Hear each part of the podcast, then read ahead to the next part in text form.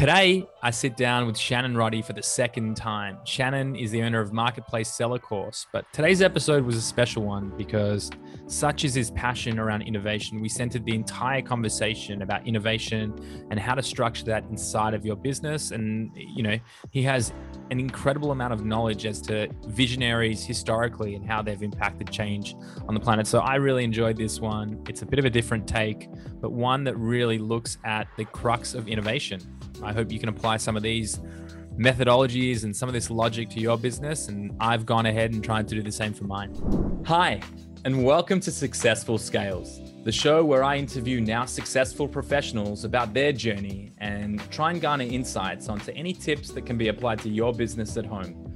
Whether it's financial freedom or the exit of your company, wherever your journey may take you, the idea here is to simply learn from those who have done it before. I hope you enjoy and you get some value out of this. Buckle up and enjoy the episode. Shannon, welcome to another episode of Successful Scales. You're the first guest that I'm having as a repeat guest, and I'm very, very excited to uh, and honored to have you here again, mate. So welcome.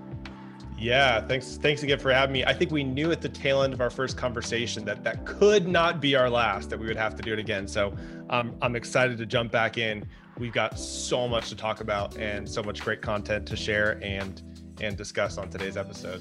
Could not agree more. And for the first time, it has a little bit more of a focus. Let's just do the 101, a little bit about you, just in case someone hasn't listened to the previous episode and and, and who you are to give a bit of context, because I am just as eager as you are to dive into everything that we started talking about. Yeah, well, my name is Shannon Roddy, and I'm the founder of Marketplace Seller Courses and we focus on education and empowering brands to launch, grow, protect their brands on the Amazon platform. And so we do that through online coaching, through online courses, and through some uh, one-on-one uh, consulting. But the whole idea is, is really about empowering entrepreneurs. And you know, my backstory: um, my wife and I volunteered in Africa for 15 months uh, back in 2010. My passion then is the same as it is now it's it's about helping people create opportunities to create businesses that add value and put food on the table for their family while creating value and impact in the community around them. That hasn't changed. I don't and I don't care what I wind up doing in life, it will probably be some element of that because it's just the way I'm wired. So that's the company I currently run. I love, I'm a fanatic with innovation. I'm, I'm working on a book on innovation and how to create and sustain a culture of innovation. So I've got about eight years of research um, in my back pocket uh, that revolves around innovation, and so a lot of fun st- stories to share. But that's that's in a nutshell who I am. I've got a wife and two kids, and we've just adopted our second puppy, and uh, we're we're based here in Atlanta, Georgia. So. Oh, congratulations on the adoption of the second puppy, mate. Um, yeah, that's called a lot of cleanup. yeah. I mean, I just went down the, the pathway of adopting a two year old pit bull, and uh, that's been a that's been enough work. So good on you for for taking on a second puppy. yeah, yeah. Um, so I think that you know what you've just sort of covered right there. Obviously, beyond your background, you talk about eight years of research into innovation. And I know that we came in with an intent to talk about innovation. We started talking about the innovative things. And I mean, you even drew to, uh, you know, I had no idea. I'd love to hear the story before we dive into creating that culture around innovation in a company when we talk about scale and pivots and, you know, the mindset of the entrepreneur looking to solve problems. And you're always, you're always constantly making incremental changes and like you said mm. before we pushed record you know you're in ways betting the house on mm-hmm. you know mm-hmm. that new direction but tell me the story about slack because i i did not know that so slack was actually uh Stewart Butterfield they had a company that was a gaming company and they were trying to figure out their market like a lot of people like a lot of entrepreneurs they were trying to figure out who's our audience who's the product made for and sometimes it's just a matter of you have to do it before you run out of runway. I mean, any company, you only have so much cash. You only have so much you can burn through before you you run out of runway. And they realized they're going to run out of runway.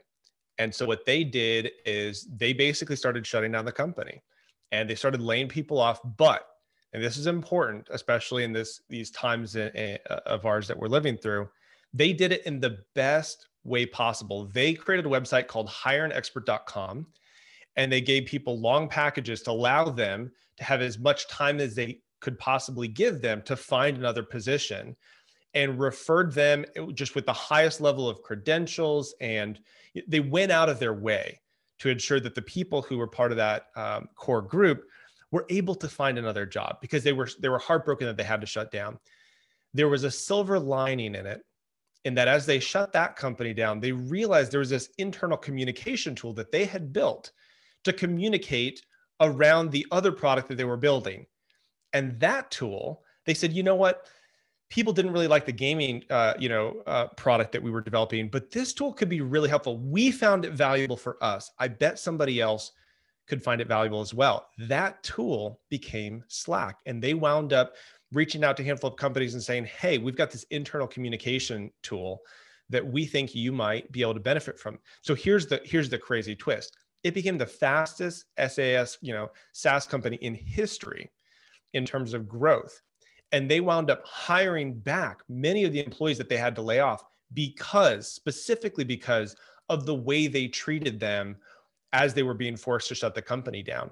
And, you know, it's just uh, silver, it's silver lining, but it actually perfectly plays into what I was, you know, really wanted to talk about today is the idea of how innovative companies pivot when they need to, not just to survive, in some cases to survive, but then as you talk about to thrive and scale and grow. Because sometimes you can't scale something if it's dying, if it's dying, if it's a dying industry. Um, but they're a perfect example of our current business model isn't working. We're being forced by internal or external circumstances to shut down the way we're doing things. And they made that pivot and I mean, you know, it's certainly a Wall Street success, um, but I know there's thousands and thousands of companies uh, and millions of individuals who use Slack, and um, it's an incredible tool. But but that's the kind of story that sort of highlights the principle of you've got to be willing and able to make pivots when necessary, and uh, I think that's a great place to start. Couldn't agree with you more, and I think that you know I didn't realize the the culture that was built inside of you know, I don't know what it was formally called before Slack. This is a lot of new and valuable information uh, to me. And and I think um, I think as well as I'm starting to speak to more and more businesses in the space, there's this becoming a more and more common trend where a lot of these service-based businesses transition into being technology companies because they have a unique problem that they are solving for themselves and then as a result that becomes you know, wildly more valuable and more scalable as a solution as a result of it. And look at look at Amazon, look at AWS. Jeff Bezos went to the board and said, "I think we need to build this scalable cloud storage." And the board goes, "Why?" He goes, "Because we need it." And I think that if we need it, other people might too. And holy cow, is he right? I mean, if valued separately, it'd be one of the top 10 most valuable companies in the world. They built it because they needed it themselves. And, you know, Simon Sinek has this great quote. He says, Small business owners own small businesses, but entrepreneurs solve problems. And so I'm in the business of empowering entrepreneurs because I, you know, I, I, if you if you own a small business, I'm rooting for you all the way. It's it's it's a wonderful and a noble thing to run a small business, but I love gathering around and empowering entrepreneurs who are out to solve problems in the world for for themselves, for individuals, for other companies. And that's what I get really excited about and really fired up about is how are we solving problems? And I think one of the challenges, especially that we've seen in the last, you know, the last year, is companies. I think there was companies in a couple different phases, but it was primarily like you fit into one of two categories.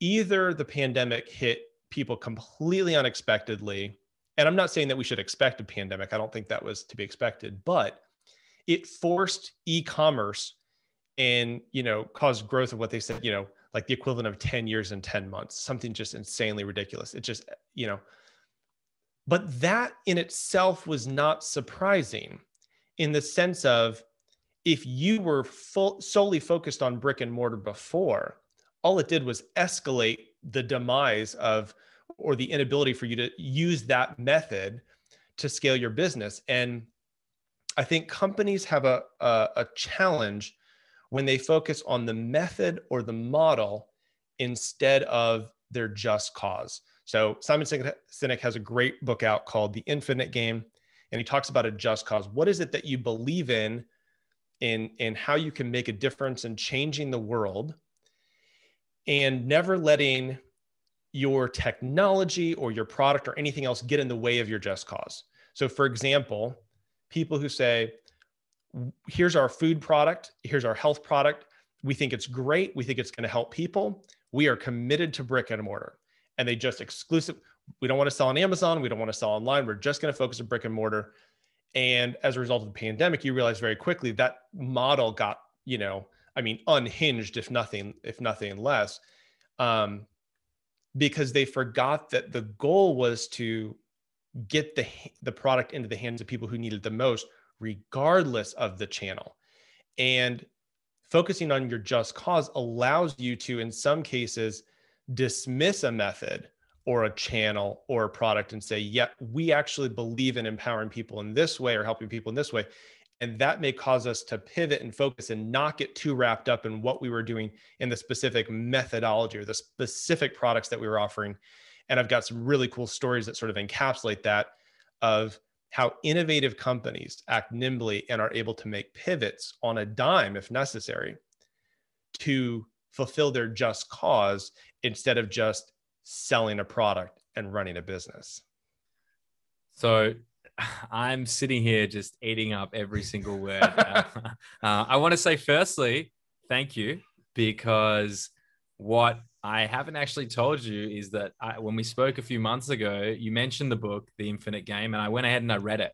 And I found it so illuminating just in terms of you know this this shift around you know there is no end game when you're building a business if you build it to, to own a business yeah. for owning a business sake or to solve a finite problem that exists right there you know it's very hard for people to get behind and rally behind like if you're not cause and purpose driven to solve something that has no start, no end, and is perpetually in motion, then it shifts your whole core values. It shifts your whole focus as to, well, what am I, why do we exist in the world and what are we trying to solve? Not, we have a service, we have a solution, we tick this box and then off we go. And so yeah. it, de- it definitely has um, made me think a little deeper as to, you know what does that even what does that even mean in terms of where we're heading as a business but i think to draw back on your points before um, very timely you know we're going through yeah. we're going through a pandemic um, things are just going all over the place you're having let's you know if we look at the e-commerce equation some products are absolutely going bananas others are not doing as well. We've got supply chain and logistics issues coming in from sure. China. You know, there's a whole lot of disruption, the tariffs, the changes.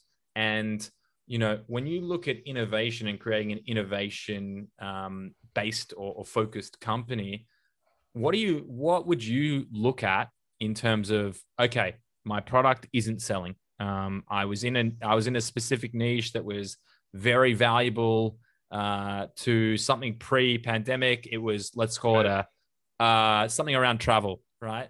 Not right, right. not not the hottest uh, market eh, uh, at the moment. Sure. But you know, how do you how do you start to bake that into your DNA and yeah. your culture? Like, what's your what's your position? Eight years of research looking at it. How do you start to have people start thinking about it as the drivers in the business? So Steve Jobs, a lot of people don't know that Steve Jobs actually worked at HP um, when he was growing up, I think just over the summer. And um, Mike Markkula, who was at Fairchild Semiconductor and then at Intel, um, had a brilliant exit, very successful innovate, you know, exit from uh, the innovativeness of of Fairchild and Intel. But he became the first primary investor of Apple and employee number three. Um, Jobs asked Markkula, he said, What's the formula to build a company that endures? And Markkula responded, he said, lasting companies know how to reinvent themselves. He said, HP's done it repeatedly. And so he, he, he said this to Jobs. He said, Apple has been sidelined by Microsoft in the PC business. You've got to reinvent the company to do some other thing. like other consumer products or devices, you've got to be like a butterfly and have a metamorphosis. That's the key to having a lasting, enduring company. I mean, there's certain elements where if you're going to last that long there's so many things around you that are going to change. The technology the culture the values the products that we sell that we like everything's changing. So if you want to survive if you want to endure and if you want to grow you have to be willing to reinvent yourself. And it allows you to you you you can do that if you have a, a just cause that you can focus on and say let's shift the business. We can still fulfill our just cause. That hasn't changed. Um, but we're going to do it in a new way. And a great example of that is Kodak, right? So it, Steve Sasson, he's a 24 year old engineer at Eastman Kodak in 1975, develops digital technology, the ability to take and display a digital picture. And nobody wanted anything to do with it at Kodak. They're like, why would anybody want this technology? Now, their whole premise was their whole premise was our goal is to empower individuals to be able to capture and share memories. We want people to be able to take a camera on vacation and take photos that they can share with their kids, with their grandkids and their loved ones when they get home to you know to have those memories, to share them. That was their just cause. They got so caught up in the technology of film and print that they ignored the emerging digital for so long that it nearly capsized the company. And where they could have been the leader, they lagged behind by decades because they were focused too much on the specific method of how they were fulfilling their just cause instead of the just cause itself. Yeah, I mean, I'm sitting here and I'm just thinking, like, how does this apply to me? How does this apply to to my business? And we're going through some pretty interesting changes. Uh, we started talking about, uh, a little bit about it before, but um, I know for us as a business, um, you know, there's definitely when when I look at the challenges, and every entrepreneur, every business is going to go through its challenges. But I would say one of the biggest challenges globally right now, from an e-commerce and Amazon specific perspective, is that demand and supply. The demand for talent that exists inside of Amazon is far outweighing supply on a on a global scale. You know, I, I speak yeah. to people yeah, yeah. in the US, um, you know, what they're paying for someone to come and work inside of a, you know, an Amazon focused agency is absurd. You know, you're, you're talking about 25 year old kids who've had, you know, a year at Amazon and a couple of years total experience and they're getting six figures when really they can't even deliver all that much. They're not leading a team at that level. They're not they're not evolved enough to, to add enough value. And so it pushes the prices up and it creates this whole disruptive method. And so I'm sitting here saying, well, all right, I don't know. How do we solve that problem? Do we go into the education space? Do we help fix them? Right, do we right. do we push further into the technology space? And do we say, right, well, let's enable our existing client base to um, you know, to, to, to simply leverage technology to support some of these solutions that otherwise would have been people delivering. Like, you know, how do we approach it? And I'm at the point right now where I'm trying to figure out how do we build this as an ingrained aspect inside of our business as a culture. If I put that question to you and to anyone listening who's going through any sorts of challenges required or potential future pivots that might, you know, be foreseen, you always want to be two, three steps ahead of the game here. Like we have no issues right now today, but six months, 12 months, right. 18 months out, who knows what the world looks like at that point. So how do you how do you start to build that culture? How do you stop it from just being, you know, you as the founder of the business or you and your co-founder and some of your senior management team? How do you build that throughout? Yeah, it, a lot of it has to do with um, empowering people. And if you go back to even the early days of NASA and mission, uh, NASA and mission control and the space program, one of the things that they always did was they pushed decision making down to the lowest levels you know from an organization perspective um, as opposed to just focusing on pushing information up and so it's a very different way of running a business but when you hire an entire team an entire company of entrepreneurs who are about solving problems not doing a specific job it gives you the, the flexibility to make those quick shifts and changes you can't hire for innovation because what you're hiring people to do is something that's never been done before. So experience goes out the window. You're looking for people who are passionate, who are curious, and who like to tinker. Those are actually the three most important traits you know that, that i would look at if you're if you're going to hire people for an organization passionate curious and like to tinker because they're going to be on the front lines of going hey you know i, I i'm seeing this come up i'm seeing uh, these issues or problems uh, emerge and i think we could do something about it and they they don't even feel like they have to ask permission to go out and start exploring they just go off and start building it southwest has done this probably better than any other company and to date they have never laid off or furloughed a single employee, to my knowledge. I mean, just decades. Their stock beat out Intel's if you'd invested in, I think, 1970s. It's unbelievable because when they said, you know, we think that we can go into this electronic ticketing system, they didn't even ask management. They just got together and started doing it. I mean, can you imagine programs where people feel so empowered and that by the time the management comes around and goes, um, we think we should invest in ticketing systems. They're like, yeah, we've actually been underway for that for six months. You want to come check out the latest prototype? It's it's very interesting, but it's sort of like hiring an entire business of entrepreneurs.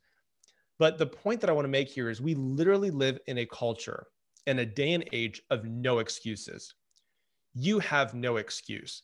I'm not saying there's not challenges to running a business. There are always. There's internal challenges, there's external challenges, high, low, above, left, right, and behind. I get it but you cannot survive or thrive a company or scale a company unless you have the confidence and willingness to take risks and make changes um, in order to be able to, to, be successful. And this is this is really interesting. I want to read this quote um, from Jim Collins, Good to Great. Ah, I knew it was going to come up. I knew one it was going to come up. one of the one one of the Good to Great companies is Kimberly Clark. They were a paper company, but when they hired uh, their CEO, he said, We're going to make a shift.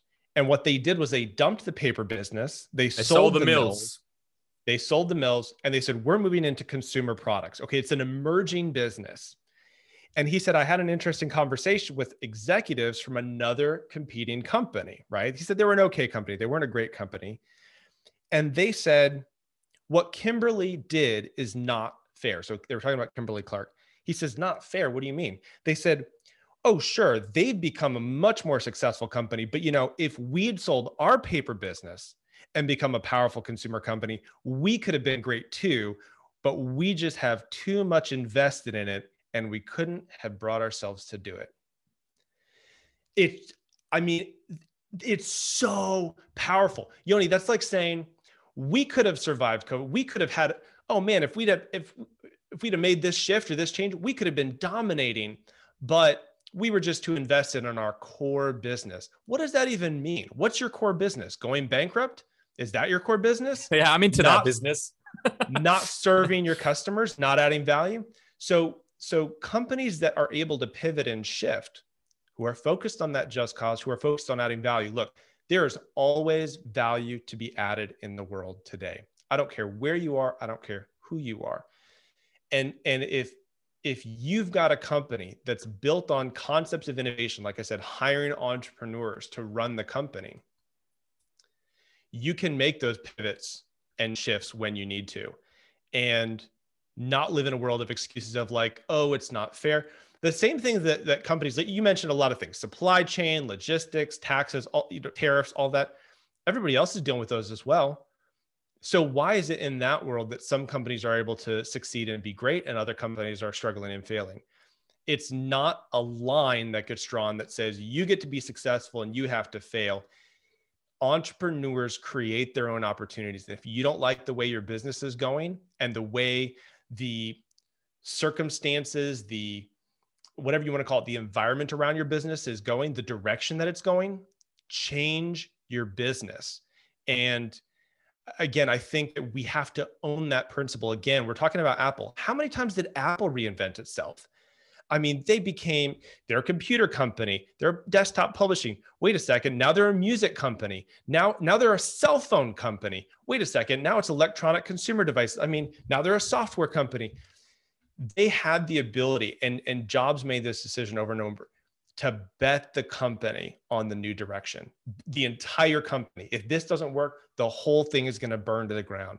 And most people just don't have that capability. And like he said, he said, we just had too much invested in it and we couldn't have brought ourselves to do it. That's the difference between an innovative company and an innovative leader that survives and thrives versus the one that go out of business. Can you bring yourself to reinvent yourself when you need to? Amen. And I remember that quote uh, so vividly. I actually even think that um, that particular CEO of Kimberly Clark, when he retired, he ended up donating a big portion of his salary. I can't remember what it was, but he was just an incredible uh, human being. But I want to draw on a few points uh, before. We are talking about key hiring characteristics around curiosity. Um, I can't remember the other two that you listed specifically. Yeah, curiosity. So passion is really the most important thing. People who are passionate, you can't teach passion. But then curiosity and tinkering, people who are willing to just they're just willing to start picking things up and playing with them and creating and making and and being curious because they're going to discover opportunities. They're going to discover opportunities that you haven't thought of for sure. So, so on that point, I've had the good fortune of sitting down with probably four or five ex Amazonians who spent, you know, a hefty amount of time at Amazon, you know, north of seven years there, some sure. significantly more. And um, I actually, the last conversation I had uh, a few days ago was with James Thompson, uh, buy box experts, sure. ex Amazon. Um, and he was talking about when he was sitting inside of the recruitment function inside of the specific business unit he was in, in in, in Amazon. And they talked about the effectively like part of the uh, part of that recruitment process or that interview process was to effectively create uh, an unsolvable problem. You know, for example, I mm-hmm. think the one he gave is like, how do we go to the, how do we get to the moon back in the '60s? You know, yeah. How do and so it was never about can someone solve this problem in the conversation today, but how can they break it down those components to abstractly look at it and say, well, we need rocket fuel. And from the rocket mm-hmm. fuel, we're going to need oxygen up there. So they start to sort of break down all of these components. And so, you know, it made me really think about our recruitment process, which we have a good one, but like mm-hmm. everything, continue to be better and better and better. Um, we're a recruitment company. One one half of the company is recruitment, so you hope it's sure. you hope it's good. But um, I think that um, what I'm starting to learn as well, on top of the fact that, you know, taking on that curiosity piece and that education and maybe giving, you know, a very high value, uh, complex test before someone enters the operation. Um, and it's funny, um, I keep calling him out. Um, Jab, one of our internal business analysts, programmers, um, he came to us a few, maybe about a month or so ago and he pitched us an idea to create an entire department inside of the business called the Kaizen department, constant mm-hmm. improvement. Mm-hmm. Yeah. And on the back of that, we've said not only can you have this department, you now have budget to hire four people under you for the rest of the year, maybe more. Let's see how we go. And today I sat in a meeting around the recruitment team specifically. Um, you know, I was talking to you about challenges. Very hard to find anyone that has, you know, three, four, five years Amazon experience that isn't currently Correct. employed. And I would also argue that I don't know or necessarily agree with the business owners that that's the most critical skill. I think that it's still in its infancy as a as sure. a as a platform and to bring in better managers and educate them will be higher value.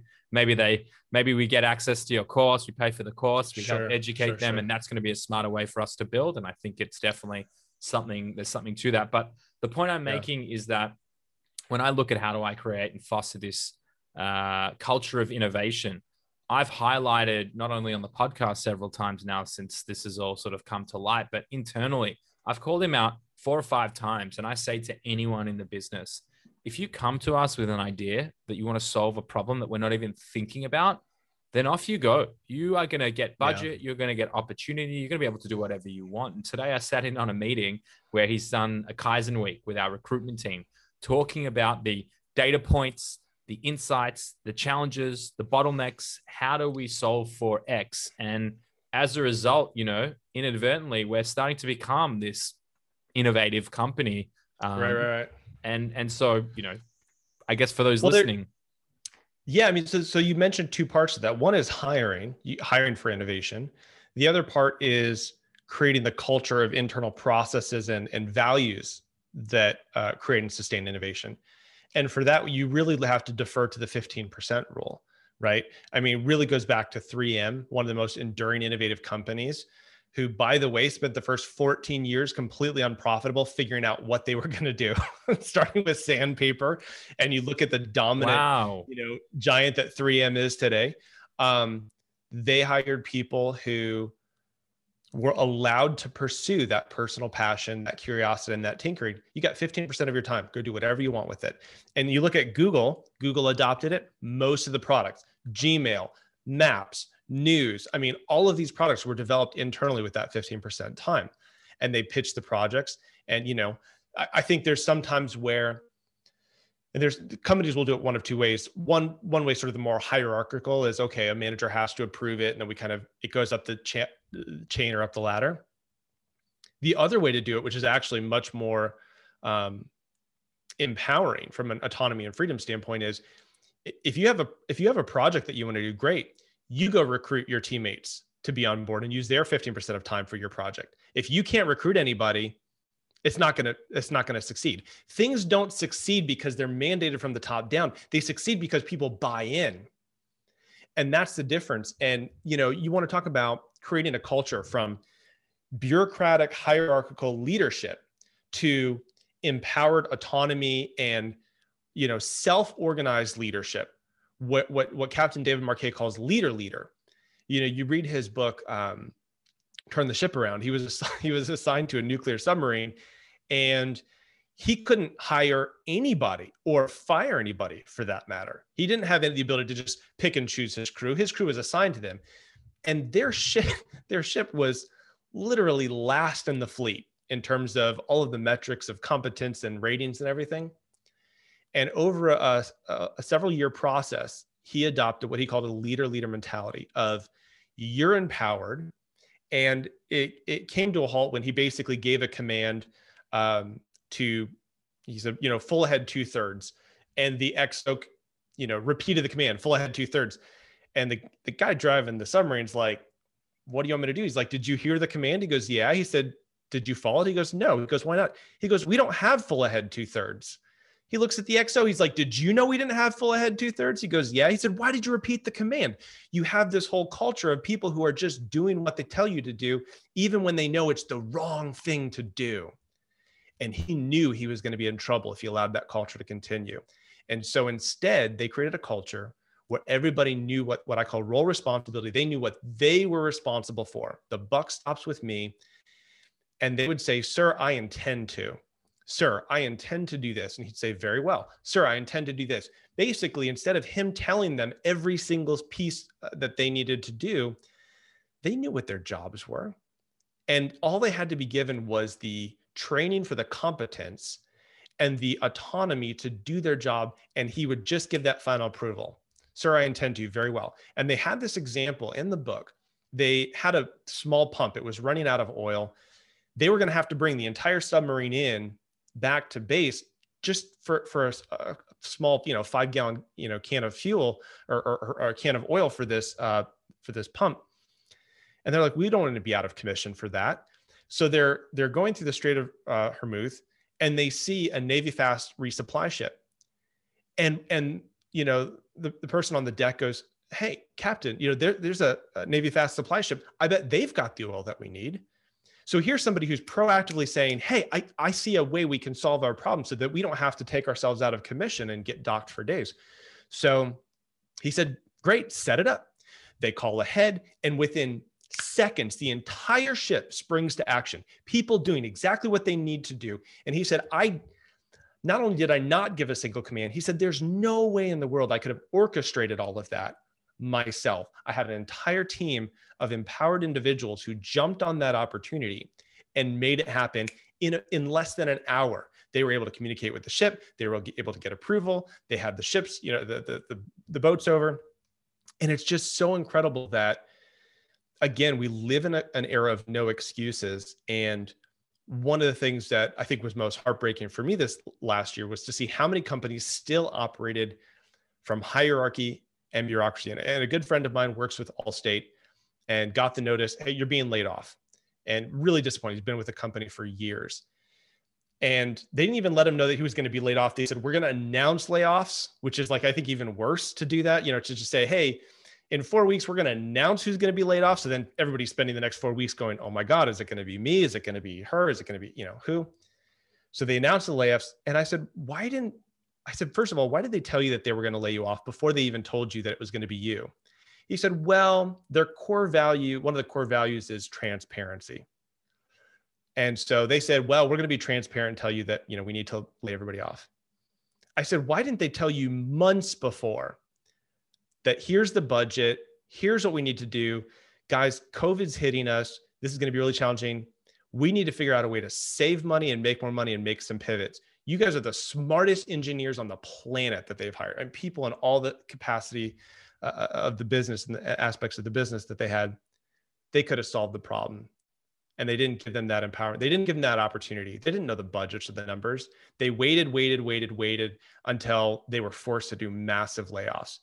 And I think they did it in the worst possible way. And that's that's an outsider's opinion, but there's a better way for doing it. If they had said from day one, guys, we, you know, this is in March, March, April, you you knew things were gonna, you know, hit hard.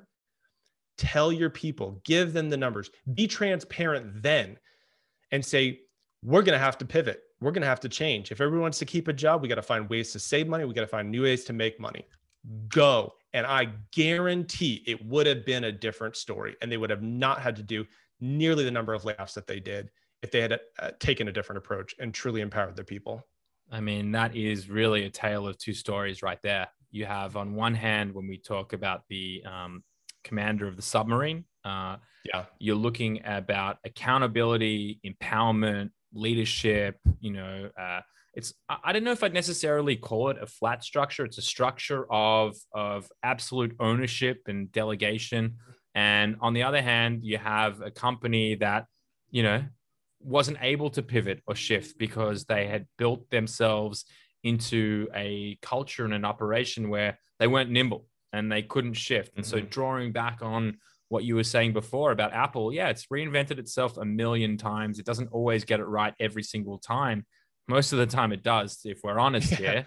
Um, but you know, um, even drawing on Amazon, you know, a, a great podcast to listen to. Uh, a guy by the name of Tyler Wallace. He's got a podcast. It's just been launched relatively recently. It's called Think Like Amazon, where he's hmm. only interviewing high level Amazon, you know, ex Amazonians or current Amazonians on how they approach it. And I've listened to, I think, all of his episodes, and I'm going to get him on uh, an episode here. I've just absolutely Brilliant. loved learning about how they think about it in Amazon. And I can't remember the, her name, but she was talking about how Amazon was moving into Amazon Fresh, and mm-hmm. they set up this entire um, they set up this entire infrastructure of having these sort of like stalls set up everywhere where they'd have vendors and you'd be able to buy ice cream and all these little things set up everywhere. And they ran the numbers, or she ran the numbers with their department, and she was directly responsible for this specific P&L and this new innovative idea. And she walked in and said,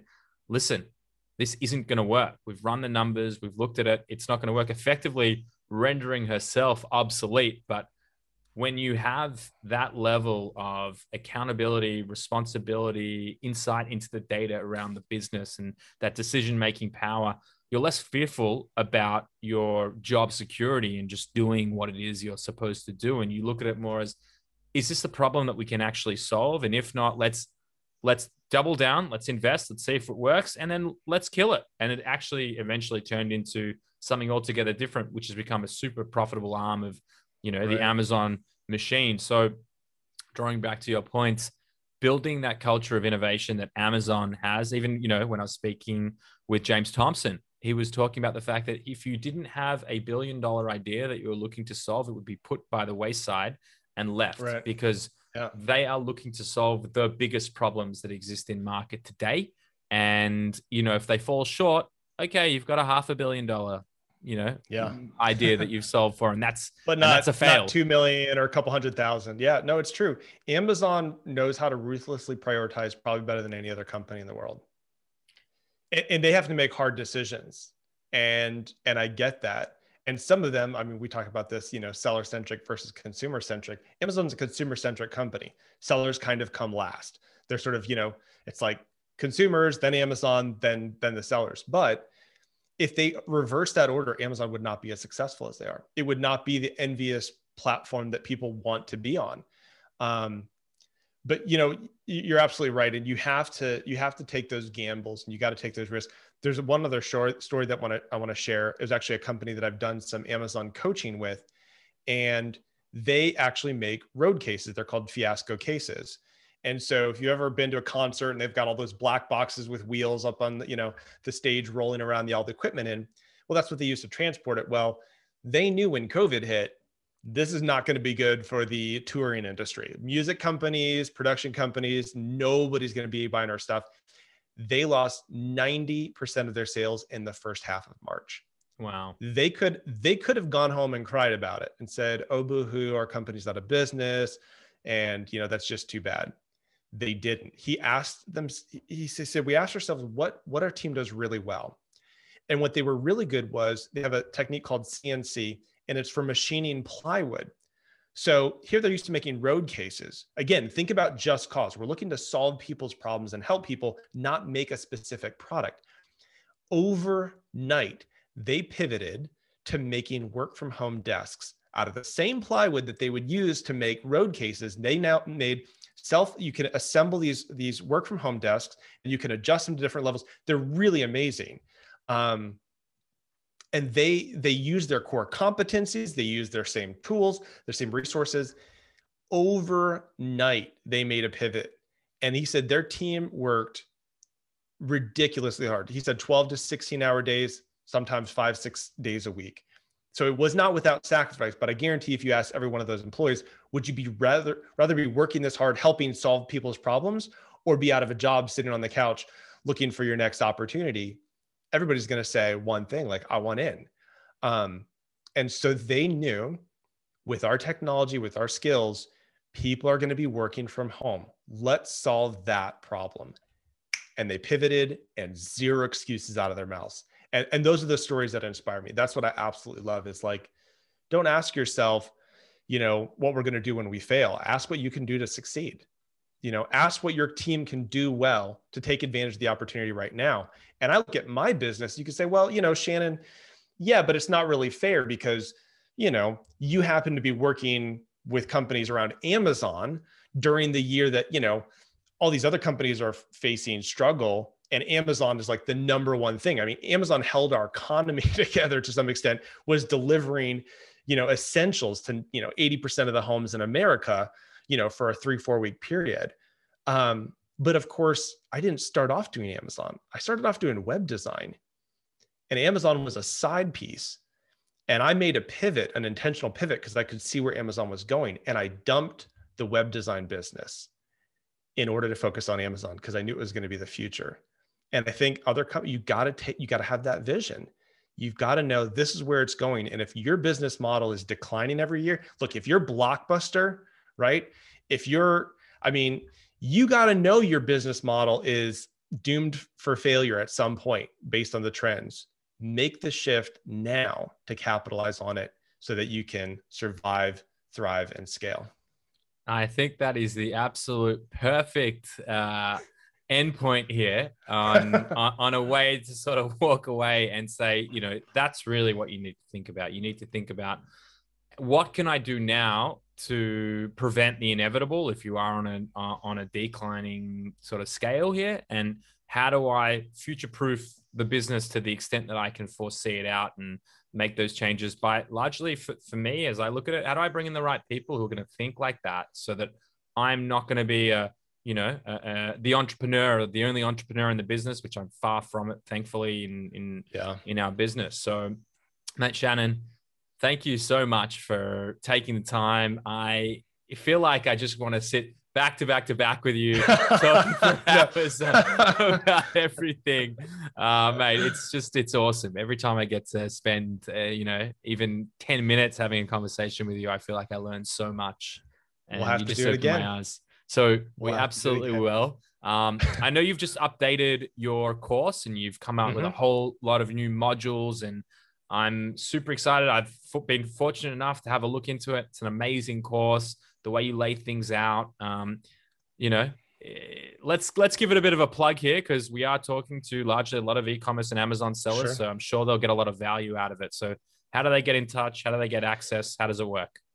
Yeah, it's marketplacesellercourses.com. And again, we used to charge a thousand dollars for the course. Covid hit we made the pivot monthly enrollment right? It was just a better model. So again just because it's the way you've done it doesn't mean it has to be the way you do it moving forward. So essentially it's the a to z essentials for brands specifically focused on brands and manufacturers to launch grow and protected brands on amazon. That's it. So if you've got a product if you've got uh, intellectual property trademarks patents if you've got an e-commerce website like a shopify social media this is the perfect uh, resource for you to be able to help your team take Amazon either uh, to the next level or to launch on Amazon for the first time if you haven't done so already. So it's basically online interactive modular videos that walk you through every aspect of setting up your business, optimizing the listings, launching products, dealing with the most common problems. And it's just built on eight years of experience that I've done consulting with over 150 companies I learn something new every single day and we keep up to date with the Amazon best practices and the tools and the resources. And I think somebody commented on my post this morning, like, wow, that's impressive to update a course. And I'm like, yeah, I'm updating it and Amazon's still updating. So Amazon, I get to the end of a, a course update, Amazon makes two changes and I got to go back, back and make changes. I said, it's like changing 40 tires on a semi truck doing 80 miles an hour down the freeway. But the idea is you have to give people accurate information that's up to date, that's reliable, that's completely in line with Amazon terms of service. But it's really the most fundamental principles and strategies for success. And I just watched so many companies fail. I mean, you know, you can blow a hundred dollars in bad, you know, ad budget in a single day. So you know to invest a hundred dollars for you and a team team member in your company to get access for an entire month you talk about uh, uh, the ability to tap into a resource that will literally pay for itself and then some. Um, it's just so cool. So yeah, marketplacesellercourses.com. The graphic at the top, literally click the button to enroll now. Within seconds, you can be enrolled in the course. You have full access. We've got Q&A sections, strategy tips, video tips, um, private Facebook group, uh, links and resources all inside. And we've got a 30 day money back guarantee because I, I just believe in the product. And so if somebody doesn't get 100% value out of it and go, oh my gosh, this is amazing, we just give you your money back. And, and there's no questions because we know the value that it's created for brands and we're here to help. We're here to solve a problem. Amen to that. And I'll, I'll finish off and just say, you've listened to him speak for the last 45 to 50 minutes here. You clearly see how intelligent the guy is, the passion, the hunger, the focus on innovation. I've had a chance to look at the course, and you know, I get no kickbacks out of this. Um, just from someone who's seen inside of it, super impressive stuff. You're a super switched on and you know, uh, passionate guy looking to help. So you know anyone looking to get into the to the learning um, evolving highly recommend it. Shannon thank you so much for taking the time my friend. And uh, i look forward to chatting again having you on again. Um, it just gets more and more Definitely. fun. Awesome. Thanks so much shannon you have a good one